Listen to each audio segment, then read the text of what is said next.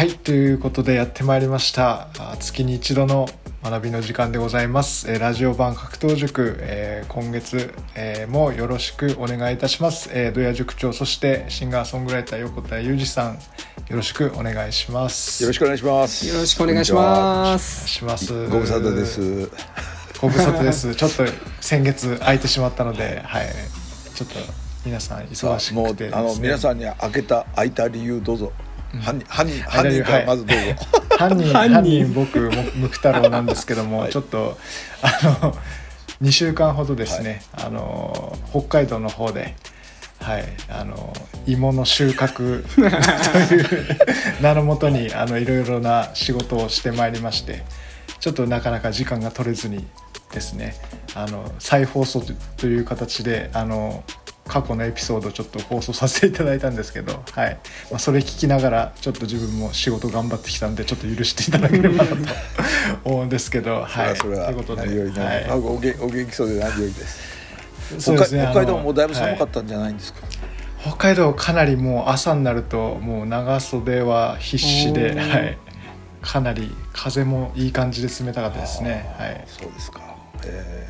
本州に戻ってきてなんかやっぱりジメッとした感じを感じて。ーやっぱり全然違うでしょはい。空気がね。全然気候も違いますね。そうなんですね。はい。あやっぱりあの場所だからこそ大空と大地の中でが生まれたんだなって感じるじゃないいですか。や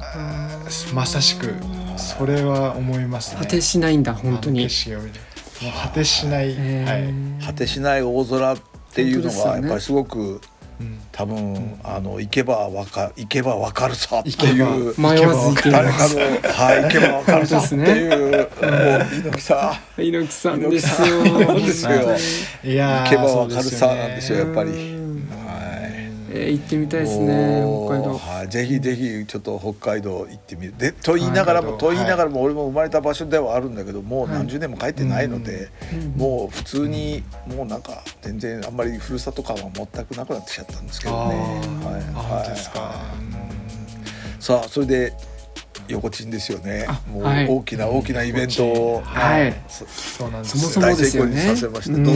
はいいやすみませんありがとうございます。8月14日に、えー、横田ミュージックフェスティバル2022、えー、無事開催にこぎつけまして、えーありがとうございます。ありがとうございます。えー結果としても大成功と。あの主催としても言える、堂々と言えるような結果になったので、本当にご来場いただいた皆さん、そして、えーこのラジオ版格闘塾を聞いてくださってる皆さんもですね、こうやって、あの、4月から、クラファン始まった4月から、えー応援していただいて、この、なんだ、じゃあ追っかけようよみたいな感じに、あのー、ムクちゃんとね、ドヤさんが言ってくださって、えーこうやってお話をいっぱいいっぱいさせてもらって、音楽も聴いてもらって、めちゃくちゃ嬉しかったですね。えーその集大成って感じでもう、頑張って頑張ってやってまいりました。はい。よかったです。ありがとうございます。どうもありがとうございます。素晴らしかったですありがとうございます。はありがとうございます。でもこれであれだよね。あの、武道館へのそれこそね、うん。あの道がまた見えたんじゃないんですか、そうですね。やっぱりこれやったことで、あのーそのど武道館やりたいですっていう夢ですって語った後に1回目のやっぱり大きなイベントだったのでそれのことをやっぱり結構言われましたねお客さんからもミュージシャンの仲間からも、えー武道館目指すんでしょうみたいな感じで言ってくださる方が多かったのであなんかこうやってやっぱ夢を口に出して、えー大きなステージでもこうどんどんどんどん言っていくことがめちゃくちゃ大切なんだなって実感した、えー一日でしたね。はい。そうか。素晴らしい素晴らしい、ねうんそううん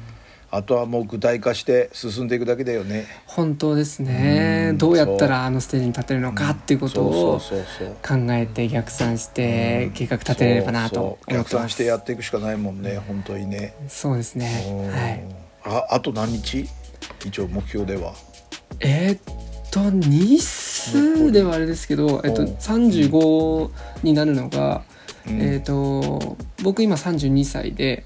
うん。えー2023あと年1000日ぐらいらい返そうしたら。そうするとそうですね。大体そんぐらいですかね。ああしたらあれだね。千日プロジェクトって作って、あなるほど。それで毎日カウントダウンしながら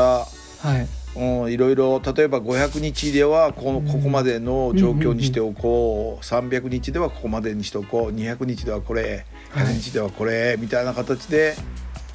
ああそれ面白いでやすね。っとくとそしたらしっかり出るよね。はい。まあなんかね確かに。100日前には「紅白」に1回出とかないとやっぱ知名度を広げておいた方がいいよ知名ね。度その辺。で紅白でしょ？紅白はなんかきっと立花さんにお願いすればいけるんじゃないかな無理かな立花さんでは NHK となってますからね。ね。職員にね職員に電話して怒鳴ってますよね。あのだってこの前見てなんかあれですよね。立花って名乗らず高橋かなんか名乗って電話してそれで立花ですって途中で なんかそれで電話切られたりとかしてましたからね。完全にブラックに。立花はちょっとちょっとやばいかもしれないけど。ブラックリストもぶ頂点にいるじゃないですか。NHK まあだからね ちょっとうんなんかこうやっぱそういう計画を立ててはい。具体的にやっていかないと多分とんでもなく大きなイベントになるのではい。人じゃやっぱり無理だからスタッフかなんか揃えて、はい。しっかりとやっていかないとちょっとたねなかなか実現しにくいものだでしょうね。そうですね。でもでもそれだけしにくいっていうこと不可能ではないんですよ。うんうん。可能な何パーセントが可能なのはあるので、まあはい。それをどれだけその不可能って言われるところをこの扉をどれだけこう自力で開けていくかっていうのが本人の努力次第なので。ああいい言葉ですね。あとはそこに、うん、そこをどうやっていくかね。普通はみんなそんなん無理だよってみんな簡単には言うんだけど、そうですね。でも本気でやる人たちはそれを自分の可能性を信じてもうアホみたくやりますからね。はい。本当その通りだとそう思いますね。やっぱ一人じゃできないっていうのは本当その通りであの、うん。僕もやっぱりこう地元の地元で一番大きなフェスをやっている、はい。はいえーイベント会社の社長さんと、はいはいはい。あの話させてもらったりとかたまにあの飲み連れてもらったりとかするんですけど、やっぱその方でもあのうちでも武道館は抑えられないよっていう話を受けたりとかその方とかってもうまあなんか公表してるかどうかどうかわかんないんですけどあまあ多分ことづてでは言ってると思うんですけど、あのまあ某有名ソロシンガーの初代マネージャーみたいなことをしてた方でイベント会社大きいイベント会社に勤めてて北関東エリアの、えー、と担当だった方が独立してと今栃木にうん。宇都宮に事務所を構えて、えーイベント会社としてやってるんですけどでもちょっとこの間やっぱりそういう話になってあの、みはい。酒飲みながらうん。あの、えーまあ、そういうあ熱い思いというか僕がこううんやりたいんですよっていう話をやっぱ言って、えーはい。そしたらじゃあその思いがをちょっと分かっていただけたのかその社長さんがこうじゃあうちも今はその今の状況じゃじゃあ武道館を抑えられないけど、うん抑えられるイベント会社の人とは知り合いだから。うんうん。だそはい。だから、そそうなったらじゃあ俺が俺たちが横田の武道館のライブイベント制作するわっていうふうに言ってくださったのでなんかそれはあーなんか嬉しいなって僕も地元の、えーでやってくださってる方で、えーもうなんかそのつながりはめちゃくちゃ嬉しいなというところがあったりとかします。なんでそういう仲間というかご協力いただける人たちを一人でも多く一人でも多くっていう気持ちで。本当にねうん動いておりますね。したらしたらその時には俺警備員としてこう警備の格好してやっててそれで踊りが始まったら急に舞台に上がって踊るっていうのを昔ありましたよね。ナインティナインのあのはいナインティナインの子があのあれ。エグザイルじゃないですか？エエグザイルのやつでやってましたよね。おあの岡村さんが。岡村さんはいですね。岡村さん踊りうまいから。やってましたそうそううまいですね。うんたらちょっと俺もしたらカウントダウンしながら踊りの練習しておいた方がいい やばエグザイルシニアのメンバーみたいな。エグザイルシニアで、はい、エグザイルシニア、そう、体力的にはある程度いけるかな。ある程度じゃないですよ。どれくらい、踊れるかなですね、時間がね、はあはあ言わなきゃいけないですね、途中でね。面白いなそれ。ぜひじゃあちょっどの、どとセキュリの曲で。どの曲でどんな踊りを。そうそう。確かにもうそれからもうあのあの警備員の格好しながら後ろに回ってわーわーわーわーっていうのもいいけ バックコーラスを。ど急に急になんかもう打ち込みのなんかすごい パッパッパーパパパパーみたいなのが流れ出して。面白い面白い。はい。面面白い。あーでもでも本当やっぱりね動いたことで、はい。うん、あの、うん、大先生のお言葉じゃないけど動けば分かるさっていうところですよねやっぱりうんね。本当ですね。あ本当その一足が道となるですよね。そうそうそう。本当そうだと思う。うん。そうかしたら少しずつ見えてきたんだ。ちょっとずつちょっとずつですがうん。まあ本当自分の周りの人に語り語り続けてます。はい。うん。うん。そうだね。大事だね。はい。そうか。そう。ですね俺のもう一生懸命子供たちと向き合って、あはい、ー授業して筋トレして。はい。もうなんかちょっとまたちょっと腕太くなったかなみたいな感じですよね。はい。それだけですね、はい、あとそうプロテプロテインの種類が増えたかなぐらいで。おいおいしいやつをガブガブ飲んでるので、はい。はい、いい感じで。それからあとあれですね。あの朝散歩しながら本を読む数が増えたので本を聞く読むんじゃないな聞く数が増えたので、はい。はい。結構先月は本を聞くことができたかな。うん。何冊何冊ぐらい聞いてますか？えっ、とね20えっ、とねあの聞く方だけだと15冊ぐらい。はあ15冊から20冊ぐらい、へえそはいんなにですか？もうそれもねやっぱりねあのね普通の速さで聞かないの1.2倍あ1.2じゃなくてもう2倍それから2.5倍、えでたまに3倍で聞いたりする、あのむそんなに内容が難しくなかったら3倍で聞ける。聞けるんですか？すごい聞ける。あのねゆっくりゆっくり、あの広めてあの早めていけば聞けるようになるその代わり集中しちゃうから周りがほとんど目目に入らないので。危ない危ない。危ない危ない。だからちゃんとしたあの歩道があるところをちゃんとこうずっとたった歩きながらだからペースで歩きながらそれでずっと聞いていくともう本が早くさーっとだから普通は10時間かかるやつがそう俺は3時間で聞けたりとかそう4時間で聞けたりするわけ。それがやっぱりうん。そう早くだから本当だったら早く読まなきゃいけないのが、うん、読む必要なく聞くだけなので聞いて頭で処理していくだけだから集中力がすごい高まると。うん、集中力がすごい上が上がるの。集中力つけたかったら俺は今だったらオーディブル勧めるね。オーディブルしながら運動するおー。運動運動っていうか走ったら走るペースではないんだわ。3倍になると。うん。あの歩くペースななんだけどちょっと早足なんだけどでもそこに全部集中できるような道を通りながらあなんか大通りを渡ったりとかいろいろややこしくととやっぱりちょっと意識がパーンとこう現実に戻るのでそれで、はいちょっとそのペースに戻る。3倍ってすごく速いから。そのペースに戻るのにまたちょっと時間かかるかもしれない、うん。だからちょっとそこはちょっとテクニックがいるんだけどでもあとはこの2倍から3倍のペースで本を聞いていく。これすごい大事な、うん、いい感じかなって思うね。ね。これぜひぜひちょっと本当おすすめしてるんだよね。運動しながらやっぱり運動するので酸素をたくさん取り入れるから脳が活性化して、はい。それであのいろんな知識を入れるっていうのがやっぱりこの聞く読書ってすごいなんでもっと早くやんなかったんだろうって今はずっとこ後悔してるぐらい。えうんそう。もうたまに時短だの音。ななんでなんで俺は早くしなかったんだよってどんどんどんとか音聞こえてるかもしれないぐらいすごく後悔してる それぐらい後悔するぐらいあ早く聞いとけばもっとたくさん読めたりとかできたのになと。だからぜひぜひね頭の回転をよくしようと思ったら、運動しながらオーディブルで本を聞くっていうのはすごい大事。向い向いてるのはやっぱその、ん。なんていうんですかこう、えー小説とかそっちよりは、そんなことないそんなことない。両方いろんなあいろんな自己自己啓発系もだから俺それこそ「サピエンス全史」とかさ。うんうんうんうん「サピエンス全史」とか人類のこうこれでって言って人類がこういうふうにこういうふうに育ってきたんだよみたいな話のずっと話もやっぱり慣れれば、慣れれば2倍2.5倍とか3倍とか、あの特にやっぱりその小説関係は2.2 2.5から3ぐらいでいけるね。それとかあと自己啓発系自己啓発系って大体言ってることなんとなくわかるので。はいあの全部全部だから全部聞かなくても理解できるってことだよね。単語単語をひあの、うん、ちょっと大雑把に言っちゃえば単語単語だけ聞いて内容を理解してるみたいなもんだから速読みたいな形になるのかな。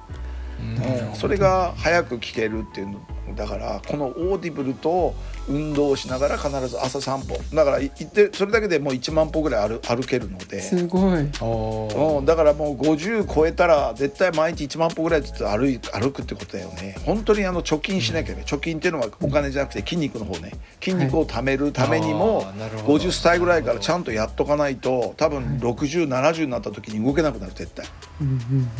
うん、50ぐらいから本当にコンビニの食事とかなんか一切やめてその食品添加物とかねその辺本当に考えて、うん。はい。うん、ちゃんと勉強して本当に自分の体のための食事をしてしていくとすごくいい感じで動けるようになると思うな。うん。今なんかじ実感としては俺過去一番いい感じで動けてるんじゃないかなっていうぐらいすごーく調子はいいよね。朝だってもうじっくりと6あの7時間8時間まとめて寝れるし普通に寝れるし。へ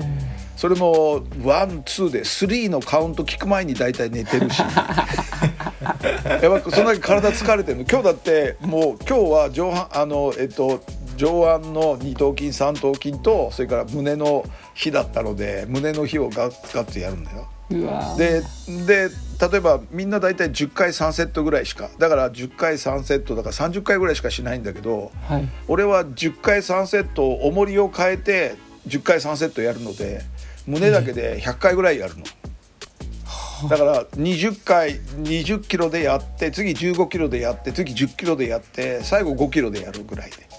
それであの重さをどんどんどんどん落としていくんだけどやっぱ回数だからあのお軽いけど回数やってるのですっごいきついよ。うんうんうんうん、5キロなんだけど むっちゃくちゃ重い感じ。それが胸に効くので。それで腕に効いてで上腕三頭筋に効くの。だからパンパンに張るわけこれがははい。っていうのをはいそう必ずプルプルプルって感じになる、うんうんうんうんうん。それもう当たり前なんですそれで今でもちょっとこうまあ筋肉痛まではいかんけどちょっとどんどなんかこうどんより疲れてるよみたいな感じのところがこの辺にこうずっとあるそれをそう2日やって1日休み。2日やって1日1日休むんだけどそれはバーベル握らないだけで、えー、とスクワットとかあと腹筋とかは普通にやるのねいつもね。あそうなんですねそうそれは必ずやってる、うん、あのダンベルを持たない日を2日や2日やって2日が上半身やってででああ1日が上半身。もう1日が下半身の運動ねいろいろね、はい。はい、それとあと下半身と背中足と背中をやってそれで1日休みって感じでそれをずーっと続けてるわけ。うん。でどっかでもうちょっと疲れた日にはパーンと休むけどあ今日今日はむっちゃしんどいなっていう時はもう途中でやめたりもするしそこは無理やり必ず続けようとは思ってないんだけどでもやるとやっぱりいい感じでこうあのテンション上がってくるのね、うんだからやっぱりやってしまうっていうのがあるかなこれね。なるほど。はい。結果としてこう見えてくるのはいがねいいですよね。そうそうそう見えてくるからやっぱり腕でもじわじわと太くなってくるし、はい。そう。このこの年になってあのシャツでそうあのボタンダウンの、ね、シャツとか着たら腕がきつきつくて あれこれ L はもうちょっとやばいなって思って今度 XL 買わなきゃいかんなっていうふうになってきたりとかするわけこのこの年で。すごいですね。だからだなかなか面白いよまだまだやっぱり。土屋さんは今、今が一番脂乗ってるんですね。いい感じいい感じには乗ってるよね。いい感じ。いい感じに乗ってるよね。そう。だからこれぐらい動けるようにやっぱりしするためにはどうしたらいいかってやっぱり40代50代ぐらいからしっかりとみんな2人ともまだ若いからそんなにそんなに運動もしてないだろうけどでもじわじわと、うん、あの運動していくようにしてった方がいいよね。でもうせそうだな。4040超えたぐらいからはやってった方がいいよね確実にね。はい。うん。もうこれ聞いてる方で50の人は絶対運動しとかないと早く死ぬよっていうぐらい言えるぐらいだよね、うん。うん。それから本当食べ物変えないとダメだと思う絶対、うんそうですよね。うん。外食普通に外食してたりとかやっぱり普通にあの外で買ってきたものばっかり食べてるとか、うん。うん。やっぱりそんなことしてるとやっぱりダメだよね。やっぱりね自分で本当に自分の体に合うものっていうかもうなんか粗食だよねやっぱりね。そんなにたくさん。食べないんだけど、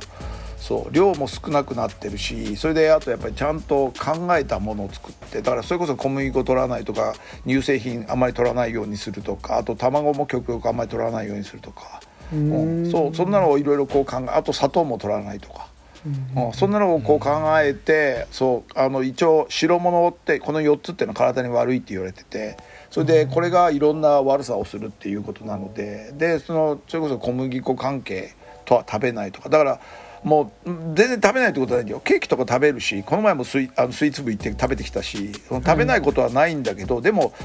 普通にあんまり食べないようにしてるの。ね、うん、だからパスタとかなんかもももうほぼ週もう週じゃないね。月に1回食べるか食べないかぐらいだって小麦粉だから、小麦粉ってやっぱグルテンがグルテンが体に悪さする人が多いのでやっぱグルテンフリーのものだったらいいと思うんだけどそこそこで合う合わないって絶対あると思うんだけど欧米人欧米人はグルテン合うんだ別に。だから別に問題ないけど日本人ってやっぱグルテンを処理する酵素が足りないらしくてあんまり合う人が少ないらしい、そうですよね。そう。それからあと卵に関しても卵もやっぱりその、えー、と卵が悪いんじゃなくてその鶏を育てる卵を産ませるためにその入れる餌が良くないらしい。餌にいろんなものがあのいろんな抗生物質とかなんかいろんなもの入っててそれが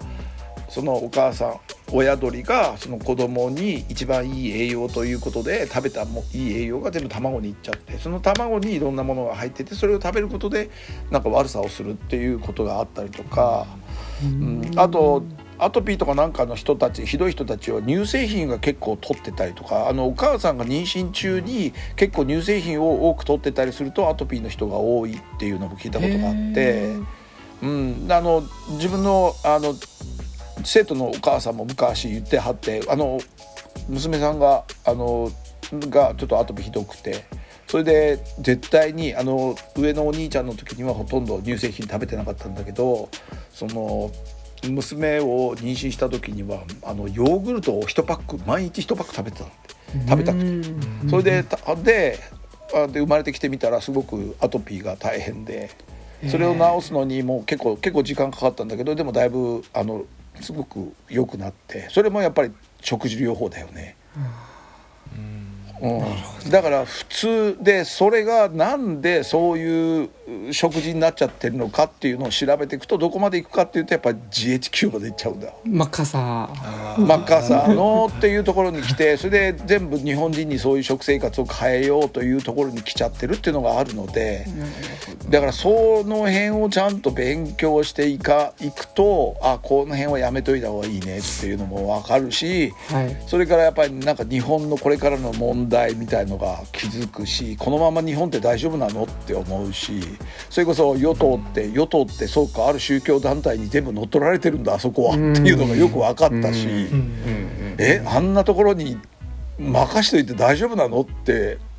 みんな思ってるんだよね。思ってるからこれだけ30年間給料が上がんない世の中でも与党に全部票を入れるっていうのがそれ国民の意思だからそれはもうそれでしょうがないよねみんながだってそれを選んでるわけだから。うん。でも勉強したら勉強したらやばいぞこのこの国はって感じるし、うん、このままじゃあやばいだろうってやばいしか言ってないけど。本当に本当に勉強すればするほどえらいことだよねって思うし、あ日本って本当は独立してないんだっていうのがよくわかるしあ日本って51番目の州なんだねっていうのがわかるから ああそういうことかっていう納得が俺はこのコロナのうん時期もにいろいろ勉強したことからそういう結論を得ることができたし、うん、それからなんかこのコロナの間っていうか、まあ、この1ヶ月もそうだけどいろんな本を読んだりとかいろんな人の話を聞いてなんか価値観がだいぶ変わってきたね。うん。なんでか何が何が一番変わったかってあのこの世の中に神様なんかいるわけねえじゃねえかっていうのが 思い出したりして神様なんかいないよねと、うん、神っていうまあこれを話していくと何言って言ってんのってなっちゃうんだけど。神は死んだそんなう。んいや神は死んだっていうかあこの世の中って神様いなかったのかっていうのを思う思うようになっちゃったし。あそしたらこの自分の性をどうどう輝かせていこうかっていうのをまたなんかちょっと新しい考え方みたいのをこう入れたあこれが一番今のところ合うかなっていうのはなった。まあ大雑把に言うと神様なんかいないんで神社には神様いないよねとか。うん。なんかそんな風な考え方があが今納得できてるかなすごく。ああそう。そう。だからそう。これ完全に宗教だから宗教観だから宗教観っていうのは誰が植え付けたんだろうってそこをずっとこう辿って逆に辿っていったらあるあるところに行き着いてあそしたらいらいないんだなっていうのもあるしこれあれっていうことは人は死んだらどうなんのっていうのもこう調べていくとあこういう考え方もあるのかっていうのがあってあしたら何？お墓いらないやんかとか。あこれはなんでかって仏教のこう宗教でこうみんなあそこになんかいるような気してるけどいやでもその考え方でいくとそうか人間って死んだらあそしたらあそこに帰るだけで終わりなんだなって思ったりとか、うん、なんかいろいろこう考える新しくこういろんな考え方が生まれたなっていうのがこれ今回のことやね。今回のこの数ヶ月の間にちょっといろいろなちょっと大きな大きな俺の中ではその価値観の変化みたいなのがやっぱあったな。あそうというのはなんか、はい、ちょっと話になると思うんですけどでまあちょっとあとちょっとあれなんだけどあのあとやっぱり今日は今日はちょっと今録音してるのが10月1日なんだけど、うんはい、もう朝起きてもうショックなニュースが入ってきてそれ何かっていうとあの、まあ、ずっと心の師匠だったアントニオ猪木が死んじゃって。はい、うん。アントニオ猪木ってやっぱりあのまあなもプロレスじゃねえかってプロレスなんかあんなもん茶番だろうっていうのが確かに茶番なのでストーリーのある茶番茶番なんだけど、でもやっぱりアントニオ猪木を見てきてなんかあのしんどい時もやっぱり頑張れる勇気と感動をやっぱりずっともらえたし今でもやっぱりその猪木ボンバイエボンバイエってどういう意味知ってる、うんうんえ何でしたっけ？僕調べたことあるんだよな。あ調べたことあるんだ。ボンバイエってねそうボマイエっていうのがもともとの言葉なんアフリカのねアフリカのコンゴの言葉なんだよね、でそこで、そうそこでえっ、ー、とねえっ、ー、とそうだなあのやったるでとか、うんうんうん、やったるでみたいな意味がボンバイエっていうことで、そうボマでもともとボンボマイエからボンバイエっていう名前になっちゃったんだけど。猪木さんは最後あの難病にかかってねなかなかなお、はい、うん、数年間ずっと闘病されてたんだけど、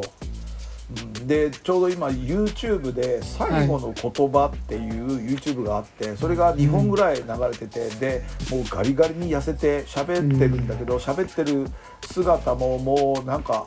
本当になんかアントレオ猪木のありのままの姿を見てくださいみたいな動画なので。最後まで本当になんか猪木さんってこう生き様を我々になんかこう見せてくれたんだろうなと思ってねすごくね、うん、今日はねずっとなんか一日喪に服してた感じだよね、はい、ずっとね頭の中で、あの猪木ボンバイエがずっと流れててね、それでああ猪木にはいろいろなんかこうもうプロレス好きだっていうのもあって、うん、で一度あの。えーと、握手っていうかあの手をパーンってやってくれた会場で手出した時に、パーンってやってくれたのが俺思い出で。それ覚え覚えね焼き付きますよねその感覚。そう。あれで顔出したらビンタしてビンタしてくれたよだって。確かに。ビンタしてほしいっていうのがないですよね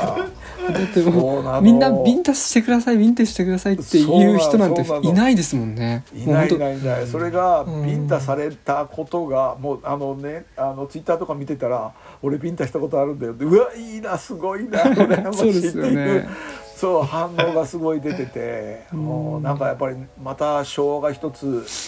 消えたなっていうのがねすごく感じた僕も10月の初めだったなそうですよね、はい、なんか YouTube でその難病になられて YouTube 始め、はい、始めたぐらいですかね、はい、ツイッターで最初なんかこう僕何かで回ってきて見たんですよ、うん。はい、で結構僕もショックでその猪木さん、はい。はい。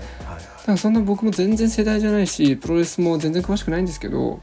でもそれでもやっぱ知ってるのがアントニアントニオ猪木さんででなんかやっぱ元気が出る人ですよね。み、うん、なんかその言葉とかその姿とかで元気が出る方だなとはテレビ見て思ってたんで、まあ、好きな芸能、まあ、僕らからしたら多分芸能人みたいな感じの感覚だったんですけど、でもそのツイッターでその YouTube 始めましたみたいなのを僕、はい、その当時見てでもう本当にガリガリになられててしゃ喋れない喋れないような感じになってて、でそこから僕ちょっと YouTube 追ってたんですよ。で少しずつリハビリして喋れるようになってきてちゃんと聞き取れるようになってきた時とかに最初 YouTube 始まり「元気ですか?」って言うんですよね。だって今一番当時から考えたらもう一番元気がないはずの猪木さんが皆さんに向かって視聴者に向かって「元気ですか?」って言ってるんですよ。い。やめちゃめちゃちょっと感動しちゃって。でそれでほんとグッときたなっていうのつい多分1年前ぐらいですかね。なんか覚えてて。覚えていて。でどんどんどんどんなんか回復されててその YouTube でもいろんな方ゲストにあの招いて古舘さんとか。はいはいはいと一緒に当時のなんかこととか思い出とかをすごい喋ったりとかしてるのを見ててめちゃくちゃ面白いなという当時知らなく僕でもさえも面白くてっていうのを見てたのでなんかすごいショックでしたね。ななんかあと一個僕がちょっとな周りのエピソードとしてあるのが僕の奥さんが、えーと、歌を志してた時があって、うん、まあ、それがあの直接の僕との、まあ、高校時代に出会ってましたがその再会のが音楽、共通の音楽っていうのがあったんですよね。で歌を志した時にそのスクール行ってたスクールのイベントかなんかで、えっと、どこだったかな？なんか結構大きい大きい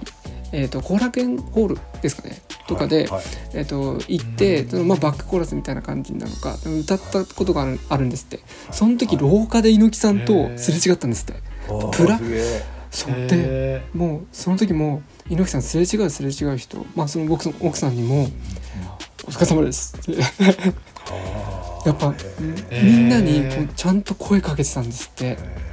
なんかそれがもう誰であろうがスタッフの人もそうだし誰かもわからない人でも 廊下ですれ違ったらちゃんと挨拶してっていうのが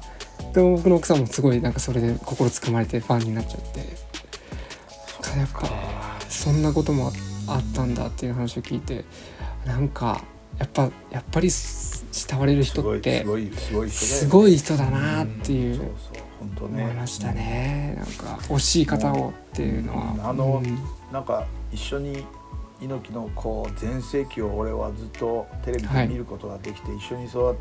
てきた感じがするので本当はあのガリガリの姿を見てあ猪木さんもう先長くないなとは分かってたんだけど、はい、でも生きてくれてるだけで全然違って、うん、やっぱり死ぬと本当に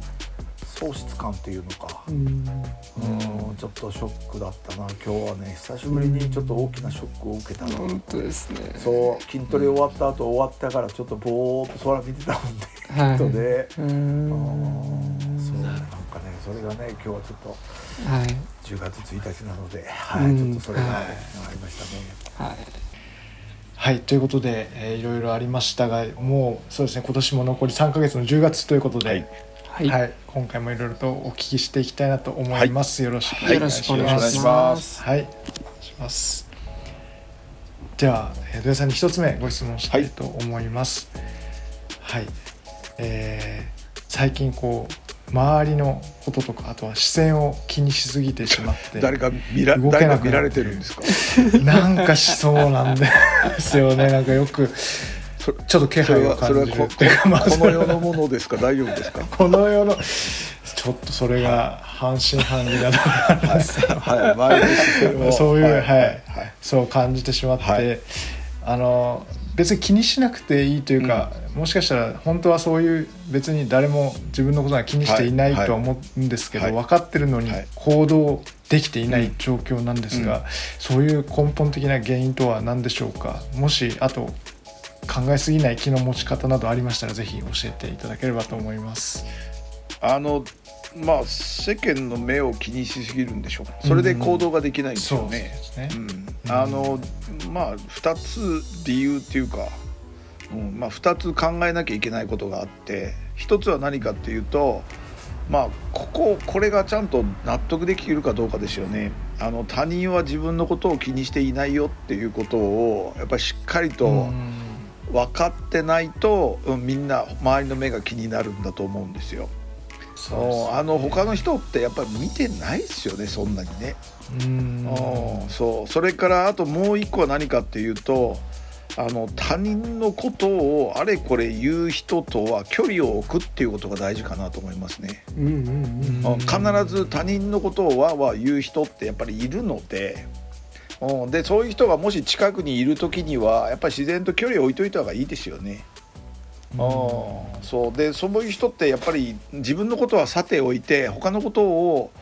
なんか見たら言わ口にしてしまう性格なんでしょうねどうしてもね。言わないと気が済まないという。それ一言多いのにうん。言わなかったらあの人いい人なんだけど言っちゃうよねって人たまにいるじゃないですかそういう方が。うん。いますね。そうまあ、もしそんな方がいるんだったらやっぱり距離を置くっていうこと、うん、それと、まああと自分自身の心構えとしてはあの他人のせいにしないっていうことですよね。ということは決断は全部自分でするっていうことね。決断は全部自分でするっていうこととあとそれからあとその反面教師としてまあ自分の自分も人のことを何か見てもあれこれ言わないということですよね。うん。そう。心の中で思っててもあれこれ口にしないってああそう。人人は自分が正しいと思って生きてるからあこの人はこの人これが正しいと思ってるんだなと思ってまあ泳がしておくっていうかまあほっといてあげるってことですよね。それに対していちいち言ってたらやっぱり必ずそこは摩擦が起きるじゃないですか人間関係でもね、に摩擦が起きるとどうしても煙が立って火が起きてくるので、うん、だから必ず摩擦を起こさないようにするにはどうするかって言ったらやっぱりいつもその潤滑油の言葉をちゃんと使うということ。ありがとうとかあいつもお世話になってますとか感謝しながらあとやっぱちゃんと自分もあのちゃんと相手に感謝をしてそれからあいつもあのおかげさまでっていう尊重尊敬ですかね。その辺の思いをちゃんと相手に伝えておくっていうことが、まあ、人間関係の潤滑油かなと。その中の一番は最たるものは何かっていうとありがとうっていうことですよね。それが相手にちゃんと伝わってるかどうかでうん、やっぱり人間関係って変わってくるんじゃないのかなと思うし、うん。うん。あとそれから何でしたっけ？えっと行動できない根本原因、うん、うんうん。まあ目標達成とかなんかの時は目標とかなんか立てますよね。はい。立ててそれがなんでできないんだと思います、できない原因なんだと思います？そうですね。できない、うん。その目標に向かって何をすればいいか分かってないのかなってしたらそしたら簡単じゃないですか。具体化してこれやんなきゃいけないあれやんなきゃいけない。うん。さっき横地にアドバイスしたようにうん。あと残り1,000日だからここれやんなきゃいけない。ね。500日だからこれやんなきゃいけないっていうそこれを明確にすることですよね。それからうん。本当にやりたいことがあるんだったら絶対に日々の習慣に落とし込まないとダメです。習慣に落とし込まなきゃいけない。でそれを習慣に本当に歯磨くように歯磨くようにそのことを必ずやるっていうことを続けていかないと無理ですよね、うん、みんなカスタネットが多いんですよ。うん。はおい休み。うんうんうんうん休み。簡単休み。簡単。休み。ってだからやってやって休む。やって休んで休んで休んで休んで休んで休んでってどんどんどんどん休んでが多くなっちゃう。あうん、だから必ず毎日こう叩く。毎日ちゃんと定期的に叩くっていう状況に持っていくんですよ。そしたらそれをそそれはやっぱり日々の習慣にするんですよ、うん、日々の習慣にするためにはどうしたらいいのかっていうのは考えなくてもできるようにしなきゃダメです。いちいちかん人間って考えるとどうしても人間ってこの防衛本能が働くんですよ。ーだからしないとこう嫌だなっていうかちょっと嫌だなと思っちゃうと絶対にちょっとやめようかなって思っちゃう、はい。うん、だから必ずそのことも考えずにまずすぐやっちゃうっていうことですよね。だから最初からハードルを上げないっていうのも大事ですよね。例えば筋筋肉つけようと思った時にそっか腕立て伏せ100回いるなったら100回って言ったらもうやばいじゃないですか。なんかもうあのとんでもない高い壁の前に立ったみたいでこれどうやって登るの？みたいなこう 印象あるじゃないですか。なんかエベレストのこう北壁の前に立った自分みたいなどうすんのここで？みたいな感じになると思うの。でもそれがはいそれがたった例えばねもうちっちゃい山だとしたらもう例えば3歩で上がるみたいな3歩で登れるみたいな山だと絶対登れると思うんですよ。ということはどういうことかっていうとハードルを低くすると。腕立て伏せ100回じゃなくて、まず腕立て伏せ3回からやろうとか2回やってみようとかとりあえず腕立て伏せの形だけでもしようと、形までしてここでやめたら1回ぐらいしとこうかなって言ってやっぱすると思うんですよ。うん、でそれで必ずやるかあと誰かに言うことですよね。むくちゃん言ったのにやってないとか言われたら「あやるよ」って言ってやるんですよ人間って。だから誰かの監視っていうのも大事なんですよ。だからあのあれアプリで「ミンチャレ」って知ってます？みんなでチャレンジって言ってはい。ミンチャレの中行くと例えば英語英語を毎日聞きますとか英会話のラジオを聞きますとか腕立て伏せやりますとか必ず走りますとかいうグループの中でお互い同じような目標を持ってる人たちがさあ一緒にやりましょうって言ってしたらやったら必ず「ああそうかあむくむくちゃんも終わったし、そうあの横地も終わってるあ俺もやんなきゃ」って言ってやらざるを得なくなるんですよ。うん、そんな風に必ず日々の習慣の中に落とし込むっていうことが絶対に目標をて目標を達成するには大事ですよね。ということはそれが自然と凡事徹底になるんですよ。うん、で凡事徹底ってすごいところ何かって言ったら凡事徹底がこれだけなんで俺がすごいか凡事徹底だよ凡事徹底だよって言ってるかっていうと凡事徹底って複利がつくんですよ。意味わかりますか？例えば複利ってどういうことかっていうと1が2になって2が4になって4が8になって8が1632それから64128どんどんどんどんと増えていくようにん。ギューってこう上に急にこう時間経つとぐーっと上に上がってくるこれが複利なんですよ。これが凡事徹底って最初のうちはちょっとずつちょっとずつなんだけどある程度やってると一気にぐーっと上がってくるんです。それは最初に話した俺のオーディブルのその倍速の度合いもそうなのね。最初1.25で聞いてたらそれが慣れてくるのさ慣れてきたら次って言ったら1.5になってそれから2になって2.5になって3までいけるようになった。だからそれぐらいにずっと人間ってこうぐーんと伸びてくるからその複利を利用するためにも毎日必ず凡事徹底してやんなきゃダメ。毎日やることで一気にぐーっと伸びてくる。人間って途中で休んじゃうと、うん、休んじゃうと楽を覚えちゃってどんどんどんどんしなくなる。そんなんだったら毎日雨の日も風の日もうん嵐の日も必ず毎日やっていくっていう量を必ず習慣にしてやっていくと絶対にかなう、うん、だからそれをいかに自分の生活の中に取り入れることができるかってことが俺は勝負だと。思う、うん、いかに習慣の中に取り入れるかいかに凡事徹底として自分の毎日の動きの中でできるか運動って言って運動しなくても例えば立ちながら例えばなんかなんかを切りながらあのつま先立ちになったりするとかさそこだけ例えば5回だけスクワットしようとかさやろうと思ったらやっぱりやれるので、できますねやろうと思ったら、うんそう本当にやろうと思ったら時間は絶対あるの、うん、みんな24時間もあるんだから24時間あったらどこまで行ける？飛行機で24時間乗ったらどこまで行けるかってことさ地球一周ぐらいで行けるよね。それぐらいの時間はあるにもかかわらず何にもしてないっていう自分がああちょっともったいないなと思ったら絶対やった方がいいよ、なん。でかあったら人間死ぬから。猪木さんじゃないけど、うん。猪木さんでも死ぬんだよ。ってことは俺たちは死ぬよね、絶対にもっと。あああのあの超人でさえ死ぬんだから。うん。そしたら俺たちも死ぬっていうことはそれも悲しいことにいつ死ぬか知らされてないんだよ。ああそしたらいつ何があるか分かんないからしたら本当にやりたいことってどんどんどんどんやんなきゃダメだしもうコロナも明けてもうちょっとしたらもうあれでしょ？あの PCR もいらなくなってでしょ？でワクチンもいらなくなるでしょ、まあ、ワクチンまた打てって言ってんのかな、うん、とりあえずいらなくなるからそしたらいらないならいらないでいらなくなったらまたいろんなところに出てってさ海外昔のようにさ海外出てもっといろんなとこ見とかないと。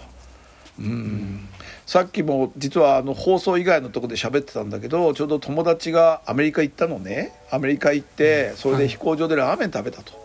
うん、したら日本では800円ぐらいのラーメンがもうアメリカ行ったら2800円してたと。うんそこにチップ加えたら3000円超えてると。そんな状況を行かないと分かんないんだよね。ね、だからそんな状況になってる。アメリカのアメリカのインフレってこんなすごいんだって。あと今世界中はこのうん、あのウクライナのこともこれだけまだまだ全然戦争終わってないし、うん、また住民投票をするとかなんか併合するとかなんかとんでもないことになってるぞと。うん、さあこれこのまんま大丈夫なのっていう今の息吹を世界中を回って知ってくるっていうのも大事だし、うん、この先どうなるか分かんないしさやっぱり。うん、なんかいろんななんかこう裏のことが表に出てきててみんななんかため息をついてどうしようもねえなこれっていうような事件がすごく多いしでもそんなところにあのマスコミっていうのは人の気持ちを作る機会だからあこういうニュースばっかり流れてれば我々の気持ちは自然とがっかりっていうかこうどんよりするよねってこれを狙ってるんだろうな上の連中はと。そしたらそうならないがためにご機嫌さんで生きるためにはしたらどうしたらいいんだろうって言って自分の周りだけでも明るくニコニコできるような風に生きていくと多分人間関係の潤滑油がもっともっと働いていい人生が歩んでいけるようになるんじゃないかなと思っていく。そそうなると人の目も気にせず、うん、多分人の目気にすること自体が人間関係うまくいってないっていうのもあるんじゃないのかなきっと。あなるほど。そこの人間関係が順調にいってれば人の目も気にせずみんなから応援をもらえるっていうふうにもなるし、うん、だからそういうなんかちょっと不都合なことが起きてきたら自分の在り方を一回考え直した方がいいかもしれないよね多分ね。うん。あとはやっぱりこのさっきも何度も言ってるけど習慣にしてしまうということ考えなくてもできるっていうふうにする、うん、それを必ず自分の中に入れていくと大体のことは叶うと思うし、うん、ぜひぜひちょっといろんなことを叶えてやってってほしいね、うん、うん、と思いました。おす。はい。ありがとうございます、確かにそもそも他人って多分自分が思ってる以上に自分のこと興味ないと思うよかなっていう思いますよね。あんまりあんまり興味ある人そんなことあんまり言わないよきっと。言わない言わない、うん、興味ある人はそんなこと言わないし興味あるんだったらもっと違うアプローチの仕方で近づいてきて、うん、もっと教えてよとかいう感じで来るし、うん、そんななんかなんだこいつみたいな感じで来る人ってやっぱりねあの悪意を感じるやん。そうだからそこもやっぱうまく基本何かっつってやっぱ人間関係うまくいってないんだよねきっとね。うんそうかもしれないですね。そうだからまあのもう本当にこの世の中の成功の法則みたいなのはもうほぼ出ちゃってるからそれを学んで、あとはどこどこまで実践するかだよ。ああなるほど。そうそれだけのことだと思うよ。うんそうはいそういうことです。はい。はいありがとうございます。あのこれをぜひ参考に自分も頑張っていきたいなと思います。ありがとうございます。はい。じゃあ続いてはあのごちんに質問させていただきたいなと思います。はい、はい、えー、改めてですね8月の横田ミュージックフェスティバル、えー、大成功おめでとうございます。ありがとうございます。ありがとうございます、はい、本当にそうですよね。クラファンがやるよっていうところからこのラジオ版格闘塾も参加していただいて、はい、はい、無事にそのイベントを迎えたわけですが開催後の、まあ、ちょっともう一月以上空いちゃってるんですけど、はい、率直な感想とぜひ今後の展望も聞かせていただければなと思うんでよろしくお願いします。はい、いやでも本当にそのスタートがそもそもやっぱりクラファンの4月にあったクラファンでその123名の方にご支援いただいて、えー、100万円以上のお金をご支援いただいてっていうところから始まったのでなんかその熱をこうそのままそのままなるべくこういただいたものを、えー、どう返していこうかなとかそういうところを思いながら本当に多くの人に支えられて、えー、できたイベントだなっていうのはていうかそのそもそも向かっていたのでそういうふうに向かってたんでそういうふうになるだろうなとは思ってたんですけど、まあ、まさに本当一人一人ですよね。こう会場に来てくださった一人一人の方にあの声をやっぱりかけていただいて、まあ、主催なのであの僕のことをやっぱり知ってる方が多く来てくださってるのであの本本来は僕は毎年 MC もやってるんですね。こうステージの前で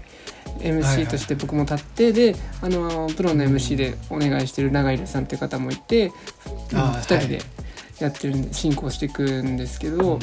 もう今年は途中で、あのその永井さん一人に、まあ、永井さんの視点から見てあ横田完全にもうこれ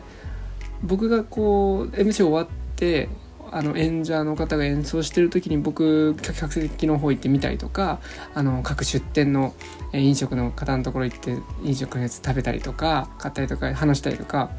しに行ってたんですけどまあ次の MC の時間までになかなかこう話しかけられまくって戻れないんですよ。戻れないのでなのでもうこれはもう横田を解放しようっていうふうに永井さんが言ってくださってもう俺にこの後任せていいからもう横田フリーになったよっていうふうに言ってくださってっていうぐらいその皆さんと一人一人来てくださった皆さんとのなんかストーリーがある。っていうのが僕としては本当にこれはこんなに皆さん支えてくれてるんだなっていうふうに思ってまあ、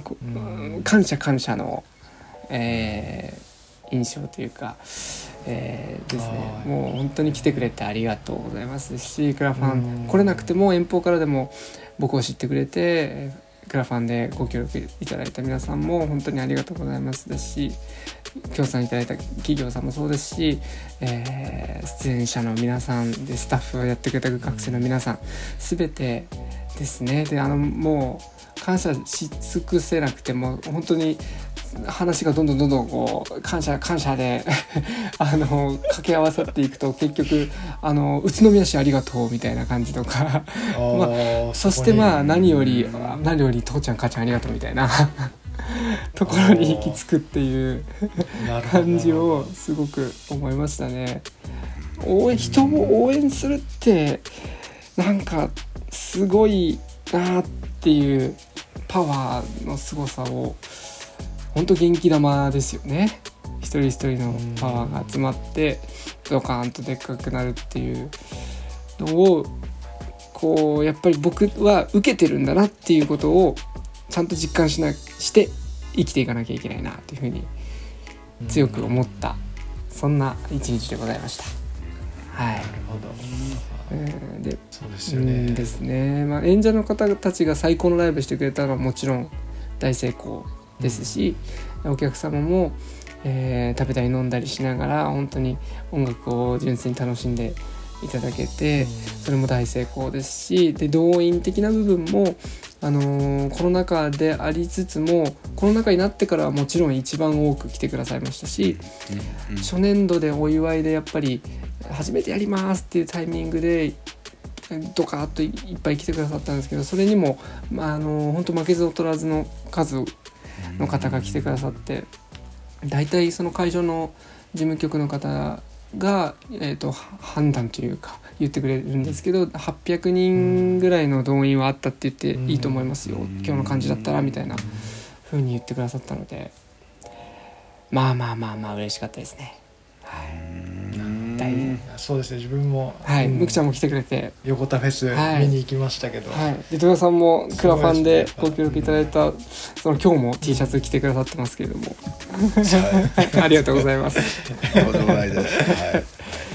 そうそうそうぱりすごい横ちんが愛されてるなっていうのが分かるフェスだし、うん、やっぱそれに向かってきたのをやっぱ見てたんで、はい。それがやっぱそれのを返そうという思いがすごい伝わってきたし、うん、めちゃくちゃあの場にいなきゃわからない空気感もあってすごい良かったですね。いややっぱり横地が愛されてるのはねこの前宇都宮行って3人で会った時にも、はい、あのお店のおばちゃんもそうだし、はい。うん、そう、ね、あちこちにもやっぱポスター貼ってあってみんながやっぱりね、そう横地を通してこうあの宇都宮を盛り上げていこうっていう思いがやっぱり伝わってきたよね、あれね、うん、そう。だからすごく愛されてるなと思って、そうでも武道館までの道はなかなか険しいからこれがもっとまあ宇都宮ではだいぶ視聴率は取れるかもしれないけどさあ全国になった時ってさ、今度は町の話でそこを目指していかにどういう戦略でもっとこう広げていくかっていうことだよね。そうですね。うん。それに向けてその8月14日フェスの当日からに、えーとまあ、発売開始したんですけどもそのはい。まずはやっぱ僕の武道館へ行く道のうんどういうルートをたどっていくかっていうとあの、うん。やっぱり宇都宮、まあ、栃木県にずっと住んでいるので、生まれて育って、はい。なので、僕はこの栃木県を拠点に、えー武道館を目指していきたいっていうふうにはいはいはい。思ってまして、これってあの栃木出身のそれこそ多分一番有名なミュージシャンだと今はあの斉藤和義さん。はいはいはいもやっぱり栃木が嫌になって、えー東京嫌になってというか、まあ、その東京に上京して、えーと成功されてで、はい。やっぱり、まあ、成功したら栃木県民ってまあどこもそうかもわかんないですけど、あのーえ栃木出身の人がデビューした売れてきた呼ぼう、呼ぼうみたいな感じでこう、凱旋を求めるわけなんですけれど。その時には、まあ、聞いた話、まあ、直接ご本人じゃないですけど聞いた話によると、まああのーやっぱ急にや、あのー地元でやってる時そんななんか応援も そんなに多分されてなかったんですかねわかんないですけど、はいはい。えー売れた途端にこう言ってくる感じがやっぱりはいあんまりはいよく好きじゃなかったんですって。はい。だからしばらくしばらく凱旋ライブしてなかったんですよね。はい。斉藤和義さんってなんかそんなこともあったりとかしてたらしいんですけど僕も斉藤和義さんの音楽大好きですけど僕はその斉藤和義さんができなかったやらなかった、うん。えー、とルート栃木県の人にまず横田裕二を知らない人はいないっていう状況を作るのは絶対マストだと思っはいています。でその上でもう武道館ってそれだけだったら絶対に無理なので。はいその上でちゃんと全国区にその道中で全国区にならなければいけないと思っておりますね。はい、でその二軸だと僕は思っていまして、全国区で有名になるために横手市を知ってもらうためのはい。でき,、できること。はい。と、えー栃木県内で知らない人がいなくなるようにできることの二軸で僕は武道館に向向かっていきたいなと思っているところでして。でフェスの時に発表したのはその栃木県で、えーまずは有名になるってところで、えー、と500人のキャパシティのホールワンマンライブを2019年に1回やってるんですけども、はい。その時は500人なんとか埋めることができてはいはい。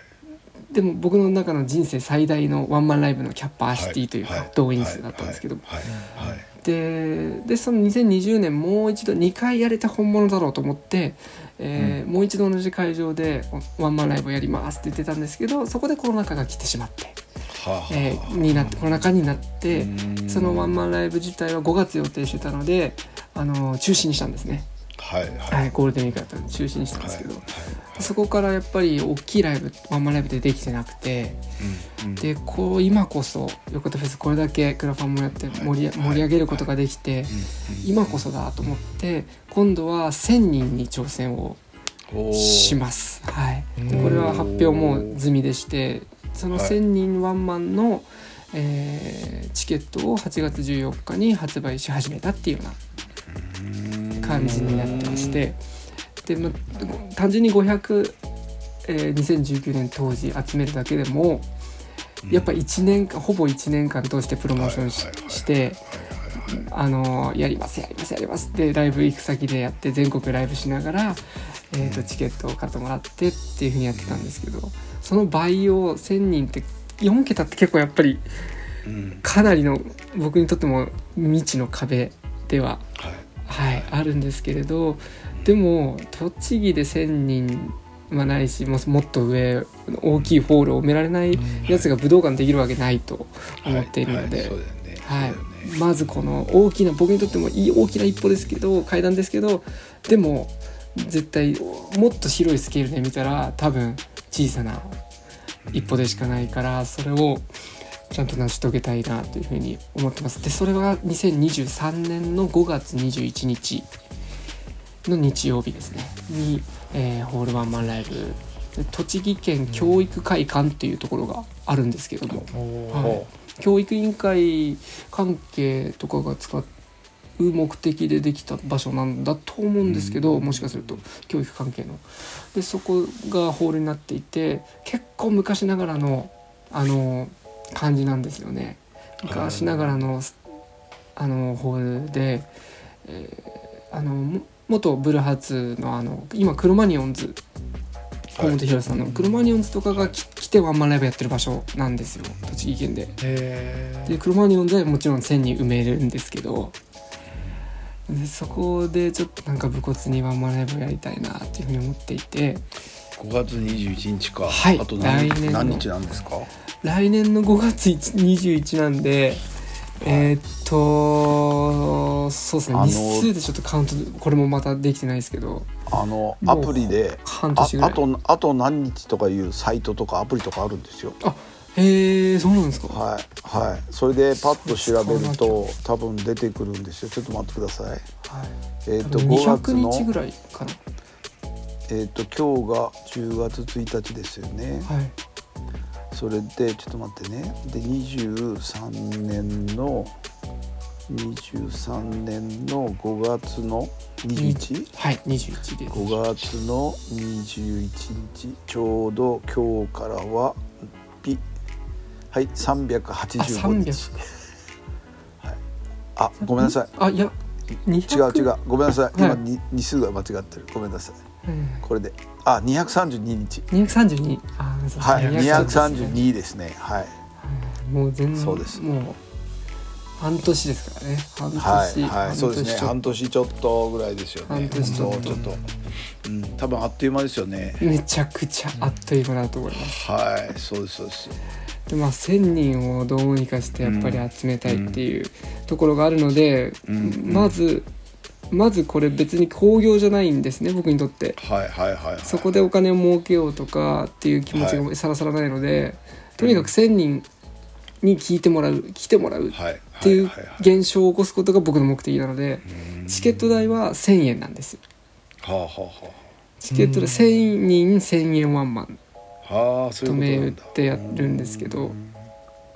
で、まあ、タイトルが「テント戦」っていうタイトルなんですけど、まあ、これ松本清張の小説とかもありつつ僕の親父が好きなんでなんかその辺とかもありつつなんですけど、まあ、テント戦っていう名前にして。まあ、点である横手氏が、まあ、1,000人に対して、えーどういうライブをしていくのかっていうのを見て届けていただきたいっていう思いでして、まあ、それがワンステップですね。まあ、うんでかいワンステップですがワンステップありましてその後にまだ大きいホールがあるので栃木県内に。はいはいはい。はい、2,000人収2300人ぐらいかな。2,000人以上収容できるのが一番大きいのがあるのでそこがそこの大ホールでワンマンライブができるっていうところに再来年持っていきたいなと思っていてでその再来年持っていくにはやっぱまず1,000人やらないとっていう。はいはいころですね。でその2,000人に行く道中もちろん1,000人行くこれからの道中もそうなんですけど虎視眈々と東京軸というか全国軸は、えーそこは音楽の力とか売り込み方とかいろいろあのーいろんな作戦を立てなきゃいけないと思うんですけど全国区に横定時がなるにはっていうところを、あのー同時進行でやっていきたいなっていうふうに思っています。うーん。えー多分そっちの軸どっちもそうですけどあのやっぱりドラさんがその筋トレでやっぱり言っていたその先ほど言ってたあの習慣に落とし込むってところがすごい僕も響きながら聞いてたんですけど、はいはいあれ素晴らしいですよね。そのじゃあ僕は今本当聞いてた時に思ったのは僕のこの二軸で、えーめ武道館目指していく中でじゃあ何を習慣に落とし込んでいったら、はいはいはい、いいのかなっていうところをすごく思いながら聞いてました。はい、体作りも絶対そうだし、そうだよね。はい。うん。あのーあってことはあれだ。うん、長渕クラスになるわけだね。楽しせいやですね。せいや政権好き。みだよね政権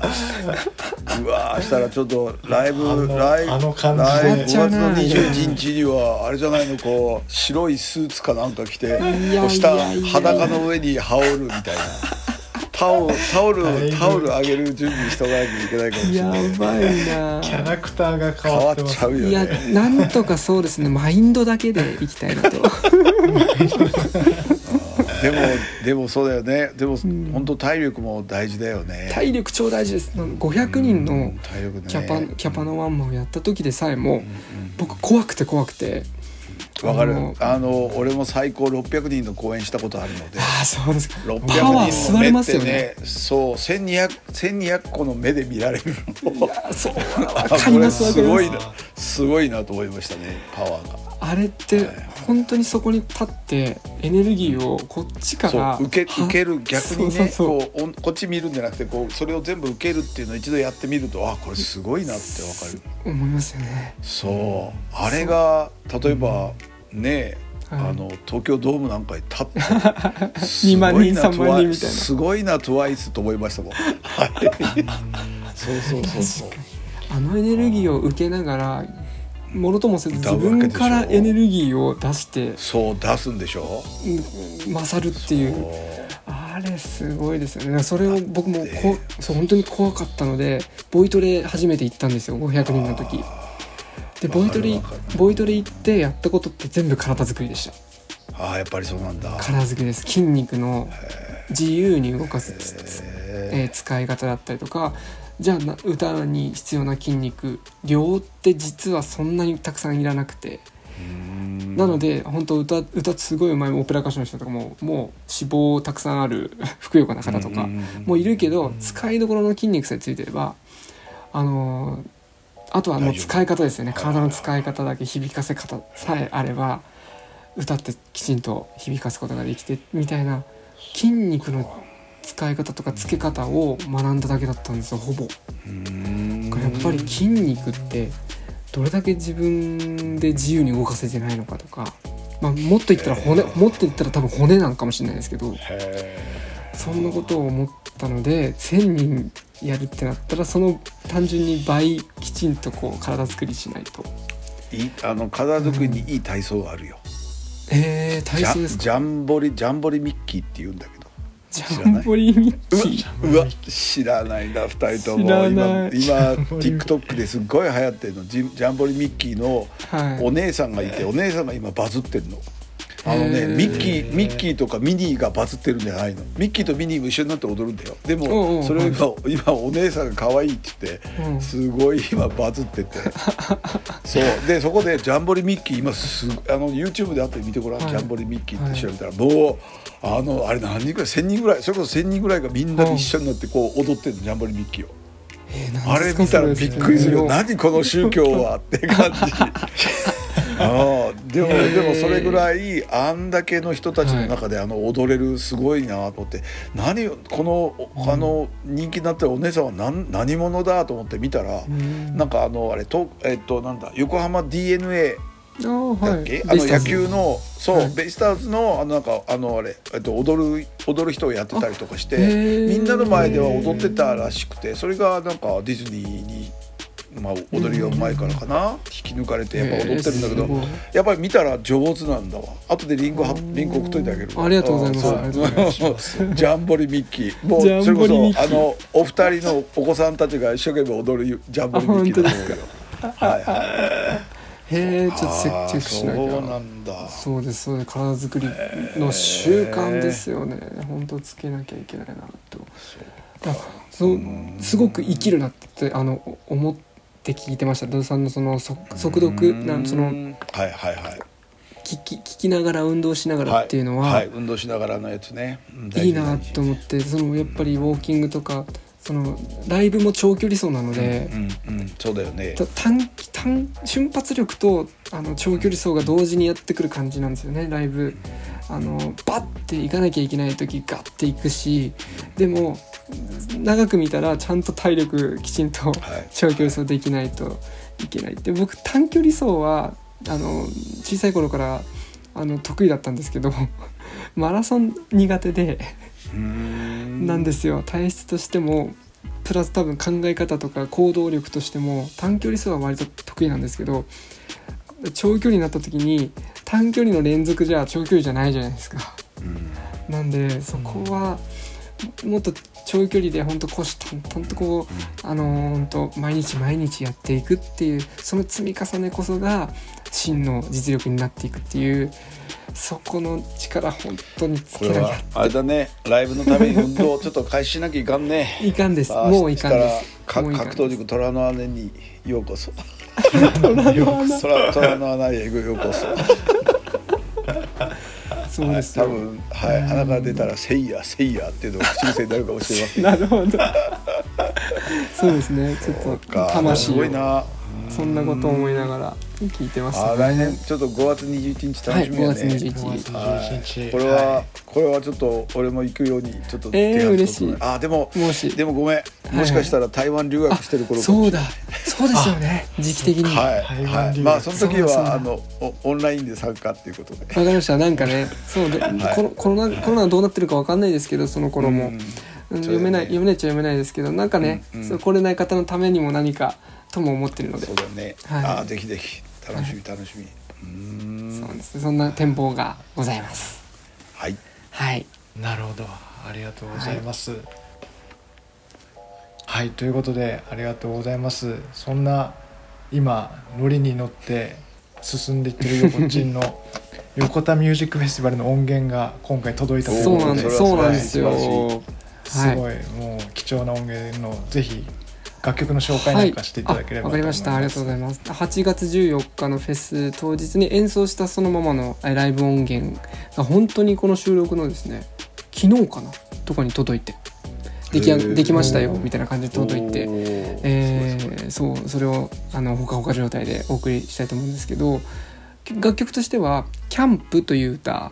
になりましてこれは僕、えー作った経緯で言ったらこれコロナ禍で作ったんですけどえっ、と僕と奥さんが結婚して間もない頃に、えー喧嘩をしましてはい。やっぱりこう、はい。生活がこうねこうそれぞれの暮らしがあったのに急に一緒になったかもんなんでやっぱありますよね。些細なことでぶつかったりとか。はい。そういうところで喧嘩して、えー奥さんは寝室に寝てて僕はリビングで寝れずに、えー2時午前2時みたいな。そんな時にそんな時に作った歌で「キャンプ」という歌があるので。へそれを当日演奏したのでその音源を聞いていただきたいと思います。よろしくお願いします。Do the camp この日が消えるまで。Hold me tight ずっと二人でいよう。眠れない。眠らない。まだ。まだ。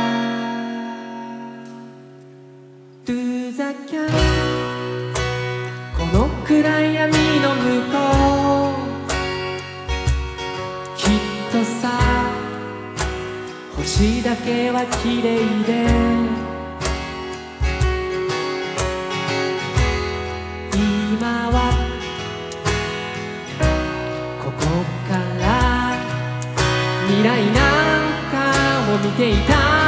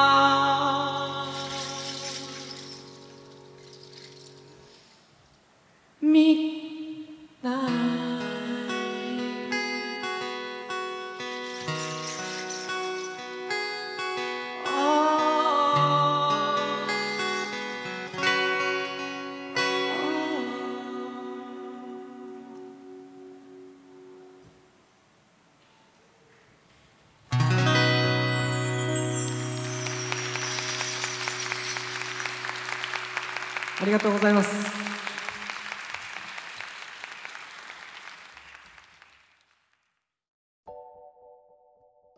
はいということで聞いていただきましたのは横田裕二さんで「キャンプ」でございました。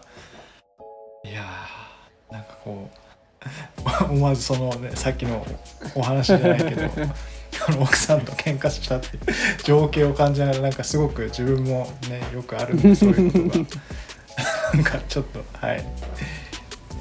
そういうことを考えながら聞かせていただきました。ありがとうございます。ありがとうございますはい。ということで最後土屋さんに伺いたいことを聞かせていただきたいと思います。はい、じゃあ最後にあ最後にですね。はい。じゃあ土屋さんに聞きたいんですけども、はい。えっ、と京セラの会長のはい稲森さん、はい。まあ、この方も本当に非常に偉大な方なんですけども、えーつい先月はい。でそうですしたかね。ねはい。に、はい。えーご請求されまして、えー土屋さんも、まあ、メルマガだったりそれから普通にこういうお話だったりの中でもあの著書著書のあの生き方とかはい心などをご紹介されてかなり影響を受けられてると思うんですけども、その中でも特にこう稲盛さんから影響を受けた部分、考え方などあったらぜはい。ひ教えていただきたいなと思います。むくちゃんは何か稲盛さんの本は読んだのかい、あのーあれですね。生き方をオーディブルでちょっと聞きながらはい。聞きました。はい。横ちんは？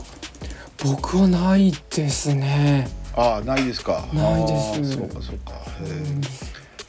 あの稲森さんの本はいろいろ出てるんですけどその生き方と心っていうのに関しては一応うち熟成みんな読んでねっていうことのそのそれぐらいの本にし指定してるのね。うん。うん、なんで、まあ、中学生にはちょっと漢字が難しいので、うん、で漢字が難しいので高校生ぐらいからは読んでねっていうふうにしてで中学生はまた違う本を読んでもらうっていうふうにはしてるんだけどまあでもあの生きる軸を作る時のいい参考書にはなる。うん、それを読んでいくとあ人ってこういうふうに生きていくのがいいのかっていう模範解答がここに書いてある。さっきも言ったけどやっぱり世の中ってもうこれだけの本がたくさん出ててでいろいろな場面でどういうふうに対処していったらいいかっていう答えはもう出てると思うのね。勉強法のね例えば本でもね英語の勉強法なんて言って今例えばググるとするやんもう 腐るほど出てくると。でそれをあの最近もあんま読んだ本もあったんだけど勉強の本 100, 100冊を読みましたっていう本が1冊の本になってて100冊の中で何を言ってるかってことがザーッと書いてあるの。でそれを見たらああ確かにな、うん、一番何かあったら復習したくさん回数繰り返しましょうっていうことが書いてあって まあそうだよねっていう 当たり前のことが書いてあるんだけどということは当たり前のことがみんなあちこちに書かれてるってことだよね。でそれの集大成みたいな本が生きる上での集大成みたいな本が生き方であり心だろうなと思うのね。ただまあ若干ちょっと宗教色仏教色がすごく強い本なので。その辺は割り引きながら読んでほしいなと思うけど、まあ、稲森さんの考え方ですよね考え方で一番やっぱり何を影響を受けたんだろうなと思った時にえー、っと一番こう心にドキッとしたのはあの基準を持て持てと物事を判断する上での基準を持てと基準は何かっていうのはもう簡単だよと。何だと思います？基準。生きる上での基準。はい、これ聞いてああはいどうぞ。ときめき。あとき鳥鳥肌。鳥肌。あ鳥肌。鳥肌。鳥肌。そうか。はい。感覚肌なはい。はい。はいちょっとあの聞いてらっしゃる方ぶっと吹き出してるかもしれないすみません。なんかもうも飲んでたりしたらごめんなさい。目の前にした人吹き顔めっちゃ鳥肌を信じて鳥肌を信じろと、はい、ああそういうこと。で、はい、はい。むくちゃんは何だと思いますか？何ですかね、うん、稲森さんがこれを大事にしなさいということを言ってたのね、うん、それ何か？あの人格というのは、えーと、性格と哲学でできるできてるんだよと哲学っていうのは考え方。でどんな考え方どんな基準を持つか、うん、それが何かっていうこと何だと思いますああそれ稲森さんらしいことを言ってるの何かって言ったら人間として正しいかどうか。人として正しいかどうか。それが基準だっていう人として正しいことか。全ての行動基準は人として正しいかどうか。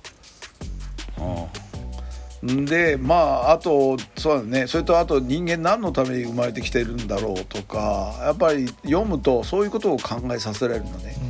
それでまあ答えも書いてあって例えば人一倍自分自身に厳しい生き方を己に課して、まあ、自分に課して絶えず自分を律していきなさいとかやっぱりすごい宗教色っていうかだいぶそういうのは入ってるんだけどでも絶対誰も否定はできないことだよね、うん、ああその通り生きたらそうだよね。って普通よりもいい点数の生き方はできるよねっていうことがあの書いてあるんだけど、うん、であのあともっとこう読んでて、うん、あの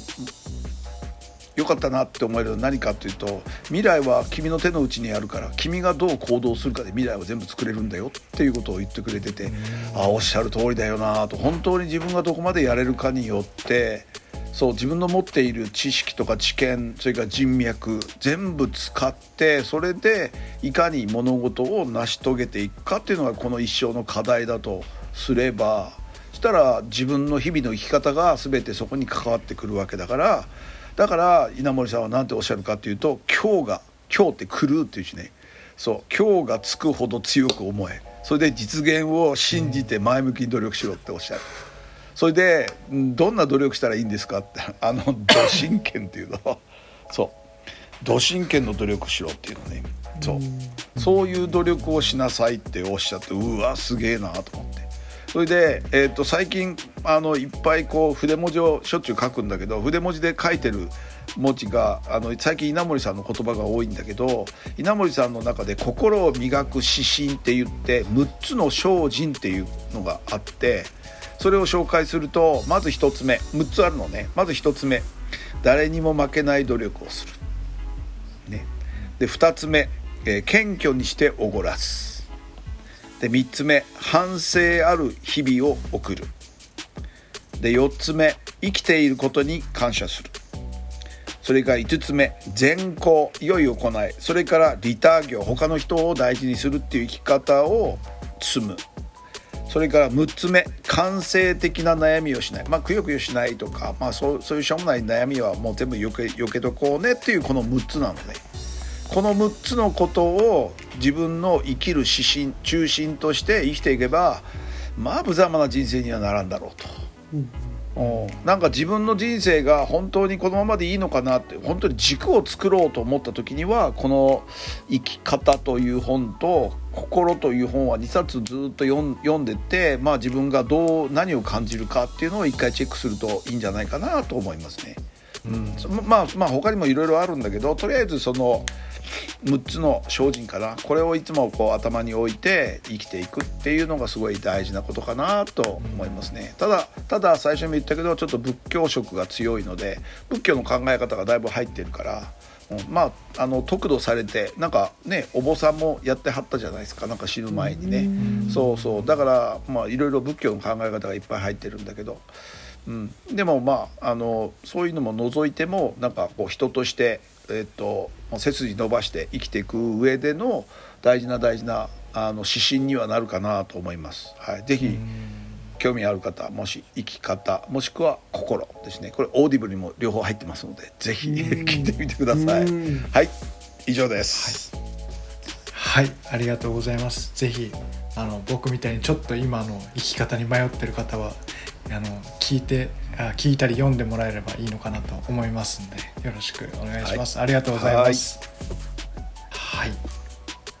ということで、えー、今月も、えー、恒例のですね土屋さんの今月の一冊をぜひご紹介いただければと思います、はい、えー、っと今日じゃなくて今日でない今月ですね。今月は、えー、っと四隅大輔さんという方の書かれた「超ミニマル主義」という本を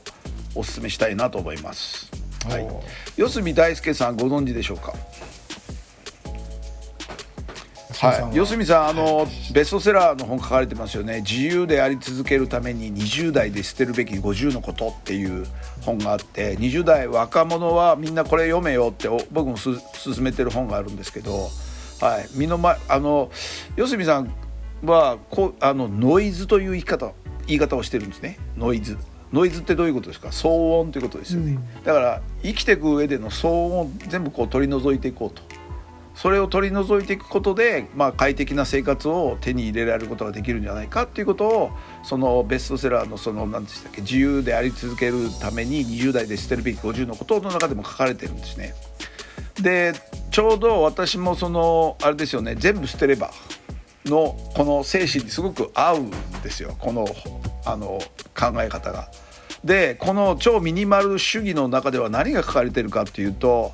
えーと、ややこしいことを手放して効率的に超集中するための全ての技法がいろいろ書かれてます。例えば部屋を片付けようって言った時にまず段ボールを用意しましょうというところからいろいろ書かれてあってでいるものいらないものこういうふうに分けましょうと。そしてどんどんどんどん捨ててで基準を持って例えば1年以内に使ってないものは全部捨てるとかなんかいろいろ基準を持ってそれでそういうふうにこうここに書いてある通りに分けるともうノイズが全部こう、えっと、全部あのえっとあの捨てることをができますよとでそれをすることで本当にあの自分が軽くなるっていう言い方されるんですよね。あの手が、うん、であの楽に身の回りのものを楽にえ、っとできるシンプルな方法シンプルにどんどんどんどんこう働き方も生き方もこう変えていくためのマニュアルが、まあ、今だったらこの本じゃないのかなと。でこの四隅さんも実は今どこに住んではると思います？知ってます？むくちゃん。はい、そう、うね、ニュージーランドなんですよ。ニュージーランドの湖のそばに家建ててそこで住んでるんですよね。それでで本当にあのサステナブルな自給自足ライフを歩みながら移動生活をしていろいろなところでこう、まあ、まあ日本がほとんどなんでしょうけども日本に来て、まあ、ノマドっていうノマドワーカーの、まあ、第一人者みたいなことをやっていて若者にももっと軽い生き方もっとこのノイズを外してはい、もっと軽量化したもっとデジタル化した生き方はこういうふうにしていくとあの手に入るよっていうことを書いたとてもあの有用な本じゃないかなと私は思います。これもし興味ある方荷物を減らそうとかなんかもっと軽い生き方なんか周り自分の周りにノイズが多いなまあノイズっていうかちょっとこうあのなんだろうな。重いもの？面倒くさいこと？そういうことが多いないかにそういうものを軽くしていくか。人間関係もそうですよね。人間関係働き方それからスケジュールの組み方それからいろんなものの考え方それから人付き合いそれからストレスはどうやって対処していったらいいのか。あとビジネスする時にはどういうふうにスケジュール組んであと休みの時はこういうやり方をしていったらいいとか。あと深く眠るにはどうしたらいいとか。いろんなアドバイスが書かれてるので。うん、これはもうそれこそ四隅さんの頭の中を一冊の本にしたって感じなので。ちょっとこれもし興味ある方是非是非ちょっと読んでみるといろいろ部屋のいらないものが片付いてくるんじゃないかなというふうに思いました。はい、是非よかったらどうぞ。はいありがとうございます。はい、はい、僕もあの今日早速届いたばっかりでまだ開いてないんで。あそうですか。はい、はい、ちょっとちょっと面白いと思いますよ、はい、これ。はい。読んでいきたいなと思います。はいぜひぜひ。はいありがとうございます。はいということで、えー、今月、えー、2022年10月のラジオ版格闘塾は以上になりますえー、土曜塾長そして横田裕二さん今月もありがとうございました。ありがとうございました。ありがとうございました。また来月もよろしくお願いします、はい